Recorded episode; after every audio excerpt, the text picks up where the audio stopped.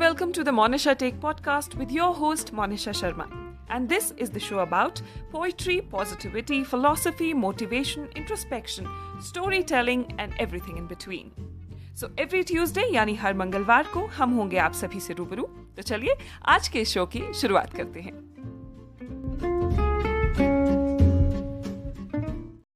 मनाली से लगभग चार किलोमीटर उत्तर पूर्व में वशिष्ठ नामक गाँव स्थित है इस गाँव का नाम ऋषि वशिष्ठ के नाम पर ही रखा गया है। ऋषि वशिष्ठ की गणना सात ऋषियों में की जाती है। इन्हें मित्रा वरुण की संतति भी माना जाता है। उसके पश्चात निमि के शाप से देह त्याग कर वे आग्नेय पुत्र हुए। ऋषि वशिष्ठ द्वारा योग वशिष्ठ वशिष्ठ संहिता, वशिष्ठ स्मृति, शुल्व सूत्र, गृह सूत्र आदि ग्रंथों की रचना की गई। वे वेदों की ऋचाओं में भी दृष्टा रहे हैं। वशिष्ठ ऋषि भगवान राम के कुल गुरु थे। ब्रह्मा की आज्ञा से ही इन्होंने सूर्य वंश का पुरोहित पद प्राप्त किया था। ऋषि वशिष्ठ एवं विश्वामित्र में वैचारिक मतभेदों के कारण शत्रुता हुई। ऋषि विश्वामित्र ने कलमाशपाद नामक राक्षस की सहायता से वशिष्ठ ऋषि के सौ पुत्रों को मार डाला। ऋषि वशिष्ठ अपने पुत्रों के वियोग के कारण हिमालय के जंगलों में घूमते रहे। एक दिन निराश होकर अपने जीवन का अंत करने के लिए उन्होंने नदी में कूदकर मरने का निश्चय किया। उन्होंने अपने शरीर को बांधा तथा व्यास नदी में छलांग लगा दी। व्यास नदी की लहरों ने रस्सी से बंधे उनके शरीर को रस्सी काटकर एक किनारे पर लगा दिया तथा वे जीवित ही रहे। व्यास ने उन्हें पाश मुक्त अर्थात बंधन मुक्त करवा दिया। उसके पश्चात व्यास नदी का नाम विपाशा पड़ा तथा ऋषि वशिष्ठ ने अपना आश्रम वशिष्ठ गाँव में स्थापित किया, जिसे आज भी वशिष्ठ गाँव नाम से ही जाना जाता है।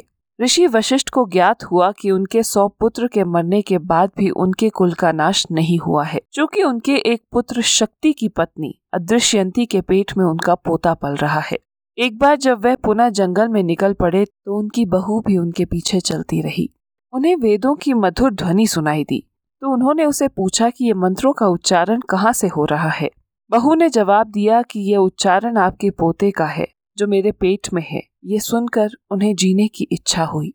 पौत्र पैदा होने पर उन्होंने उसका नाम पराशु से पराशर, अर्थात मरने वाले को जीने की इच्छा पैदा करने वाला रखा।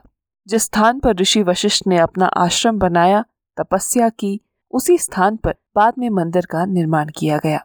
इस मंदिर में ऋषि वशिष्ठ की आदम कद की पत्थर की प्रतिमा स्थापित है, जिसने धोती, टोपी कंधे पर सफ़ेद चादर धारण की है। वशिष्ठ ऋषि के मंदिर के साथ दो गर्म जल स्रोत के कुंड हैं। ये कुंड लगभग 30 बाय 30 फुट वर्गाकार का है। एक कुंड में पानी अधिक गर्म है तथा दूसरे कुंड में पानी का तापमान नहाने योग्य रहता है। इन गर्म जल स्रोतों के विषय में दो भिन्न भिन्न दंत कथाएँ प्रचलित हैं।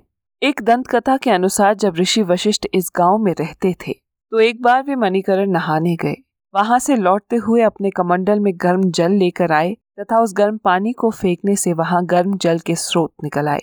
दूसरी जनश्रुति अनुसार जब अयोध्या में अश्वमेघ यज्ञ की तैयारी हो रही थी तो कुल गुरु वशिष्ठ कुलांत पीठ में थे। चूँकि कुलगुरु वशिष्ठ के बिना यज्ञ संपन्न नहीं हो सकता था, इसलिए ऋषि वशिष्ठ को बुलाने के लिए लक्ष्मण को भेजा गया। उनके साथ ऋषि श्रृंग भी गए। ऋषि वशिष्ठ इन दिनों गाँव वशिष्ठ में रहते थे। लक्ष्मण माघ मास में इस गाँव में पहुँचे तो भारी बर्फ़ के कारण अत्यंत ठंडक थी। लक्ष्मण ने अनुभव किया कि उनके कुलगुरु इतनी सर्दी में रहते हैं तथा ठंडे पानी से नहाते हैं। उन्होंने तुरंत अग्निबाण पृथ्वी पर मारा, जिससे गर्म जल के स्रोत निकल आए। गर्म पानी जब निकला तो ऋषि श्रृंग एवं लक्ष्मण ने वशिष्ठ जी से अनुरोध किया कि वे इस पानी से नहाएँ, परंतु वशिष्ठ जी ने कहा कि हम तो योगी हैं, इसलिए ठंडा जल ही हमारे लिए गर्म है। अतः श्रृंग ऋषि से अनुरोध किया गया कि पहले वो इस जल में स्नान करें। श्रृंग ऋषि ने स्नान किया तथा वशिष्ठ जी ने कहा कि यह पानी आम लोगों को असाध्य रोगों से मुक्ति दिलाएगा, क्योंकि ये पानी गंधक युक्त है, अतः वास्तव में चर्म रोग एवं जोड़ों के दर्द का निवारण करता है। दो कुंडों में जिस कुंड का पानी अधिक खोलता हुआ है, उसमें ठंडा पानी मिलाकर उसे नालियों के माध्यम से गुजार कर नहाने एवं कपड़े धोने योग्य बनाया गया है। जिस कुंड का पानी सामान्य है, वह सूखा पड़ने पर कुछ अधिक गर्म हो जाता है। तथा फाल्गुन एवं चैत्र मास में भी जब बर्फ़ पिघलती है तो उसका तापमान अन्य मास की अपेक्षा कम हो जाता है। महिलाओं एवं पुरुषों के नहाने के लिए अलग अलग प्रावधान रखा गया है। ये केवल गर्म जल स्रोत नहीं, अपितु तीर्थ स्थल भी है। लोग दूर दराज के क्षेत्र से आकर यहाँ स्नान करते हैं। कुल्लू घाटी के समस्त क्षेत्र के देवी देवताएँ यहाँ तीर्थ नहाने आते हैं। जिस कारण उनमें अधिक ऊर्जा का संचार होता है। बंजार क्षेत्र के देवता भी इस स्थल में नहाने के लिए आया करते हैं। घाटी के जो भी देवता इस तीर्थ में नहाते हैं, उनका अपना अपना अलग ढंग है। हलान के वासुकी नाग का पूरा रथ कुंड में नहाता है, जबकि कुछ देवताओं के केवल मोहरे और मुखौटे ही नल्हाए जाते हैं। देवता को जब इस तीर्थ पर लाया जाता है तो पूरी हार के लोग साथ आते हैं, तथा वाद्य यंत्रों की ध्वनि के साथ पैदल यात्रा करते हैं। देवता को नल्हाने के पश्चात पुजारी वही विधि विधान से पूजा करता है।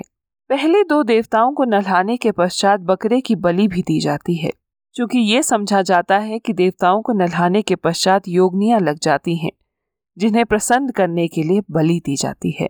अब तीर्थ पर बलि देने की परंपरा धीरे धीरे समाप्त हो रही है। इससे पूर्व भेड़ बकरों को साथ ही लेकर आया जाता था। एक अन्य रोचक बात है कि वशिष्ठ जी की मूर्ति को कभी भी उस गर्म जल से नहीं नहलाया जाता। मूर्ति का स्नान प्रतिदिन ठंडे पानी से ही किया जाता है। मूर्ति को नल्हाकर प्रतिदिन वस्त्र बदले जाते हैं। मूर्ति को गर्म जल से इसलिए नहीं नल्हाया जाता क्योंकि ऋषि ने स्वयं कहा था कि गर्म जल आम जनता के लिए होगा। मैं तो एक योगी हूँ, इसलिए मैं ठंडे पानी से ही नहाया करूँगा। इस ऋषि की तपस्या एवं बल का आज भी इस कलयुग में प्रमाण मिलता है। कुछ लोगों द्वारा धीरे धीरे गर्म जल स्रोतों के पास अतिक्रमण कर लिया गया। ऋषि द्वारा अपने रथ के माध्यम से अपने क्षेत्र का सीमांकन किया गया, तथा सबने इसमें सहमति व्यक्त करते हुए उस क्षेत्र को छोड़ दिया। इतना ही नहीं, ऋषि वशिष्ठ के रथ ने मनाली गाँव पहुंचकर वहाँ अपनी प्राचीन सोहा स्थान को भी रेखांकित किया। अतः वशिष्ठ से जुड़े गर्म स्रोत की तीर्थ स्थल के रूप में स्थानीय तथा विदेशी लोगों के आकर्षण का भी केंद्र है। कुल्लू ज़िले में जितने भी सरोवर हैं, चाहे गर्म जल हो या ठंडा, सभी तीर्थ स्थलों के रूप में विद्यमान हैं। मनाली के निकट क्लाथ नामक स्थान में भी गर्म जल स्रोत है। इन स्रोतों की उत्पत्ति के संबंध में जनश्रुति है कि वशिष्ठ ऋषि मणिकर्ण से गर्म जल का कमंडल भरकर ला रहे थे तो क्लात नामक गाँव में इन्हें कपिल मुनि मिले। कपिल मुनि से ऋषि वशिष्ठ के हाथ में पकड़े कमंडल को धक्का लगा, जिससे गर्म पानी नीचे गिर गया। कहा जाता है कि पानी गिरने के पश्चात पृथ्वी से गर्म जल बाहर आ गया। ये गर्म जल आज भी क्लात गाँव में है। कुछ स्रोत नदी के किनारे आलू ग्राउंड में भी देखने को मिलते हैं। कलात को भी तीर्थ स्थल माना जाता है। कहा जाता है कि कपिल नाम से ही स्थान का नाम क्लाथ पड़ा। मंदिरों में शिवलिंग के आकार की मूर्ति है, परंतु इन्हें कपिल मुनि के रूप में पूजा जाता है। मुजारा अधिनियम पारित होने से पहले कपिल मुनि को नौ रुपए ग्यारह आने की माफ़ी थी। क्लाथ का पानी ना तो मणिकर्ण की तरह उबलता है और न वशिष्ठ की तरह गुणकारी है। विशेषज्ञों के अनुसार इसमें लोहा नहीं है और न गंधक है। हाँ मगर गंधक के अंश सल्फेट के रूप में ज़रूर हैं। क्लाथ के गर्म जल स्रोतों के प्रस्फुटित होने के विषय में एक अन्य धारणा ये भी है कि जमदग्नि ऋषि एवं शलीन के शांडिल्य ऋषि में क्लाथ गाँव में ही यह विवाद चल रहा था कि इस क्षेत्र में किसका आधिपत्य होगा। दोनों ही ऋषि इस क्षेत्र पर अपने अपने अधिकार का दावा कर रहे थे। जब इनमें विवाद चल रहा था तो ऋषि वशिष्ठ मणिकरण से लौट रहे थे। तो उनके हाथ में मणिकरण से लाए गए गर्म जल का कमंडल था। शांडिल्य ऋषि ने वशिष्ठ जी से अनुरोध किया कि आप हम दोनों में उत्पन्न हुए विवाद का फैसला करें। वशिष्ठ ऋषि ने कहा कि अभी मेरे पास समय नहीं है, मुझे अपने आश्रम पहुँचना है। परंतु शांडिल्य ऋषि नहीं माने। उन्होंने वशिष्ठ जी का हाथ पकड़कर झकझोर दिया तथा पुनः आग्रह करने लगे। जैसे ही शांडिल्य ऋषि ने वशिष्ठ के हाथ पकड़े, ऋषि वशिष्ठ के हाथ में पकड़े कमंडल से पानी गिर गया तथा वहाँ गर्म जल प्रस्फुटित हो गया। इस प्रकार वशिष्ठ एवं क्लाथ के गर्म जल के स्रोत ऋषि वशिष्ठ के ही संदर्भ में जुड़े हुए हैं। लक्ष्मण के वशिष्ठ गाँव में आने के कारण यहाँ रामचंद्र के मंदिर की स्थापना की गई। वैसाख मास में ऋषि वशिष्ठ का जन्मदिन मनाया जाता है।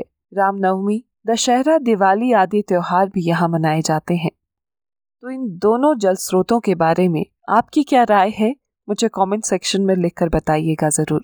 यदि एपिसोड पसंद आया हो तो इसे शेयर करना मत भूलिएगा। इसी तरह की और कहानियों के लिए आप मेरे पॉडकास्ट द मोनिशा टेक को Facebook Instagram YouTube Spotify Apple podcast Google podcast पर सब्सक्राइब और फॉलो कर सकते हैं। धन्यवाद।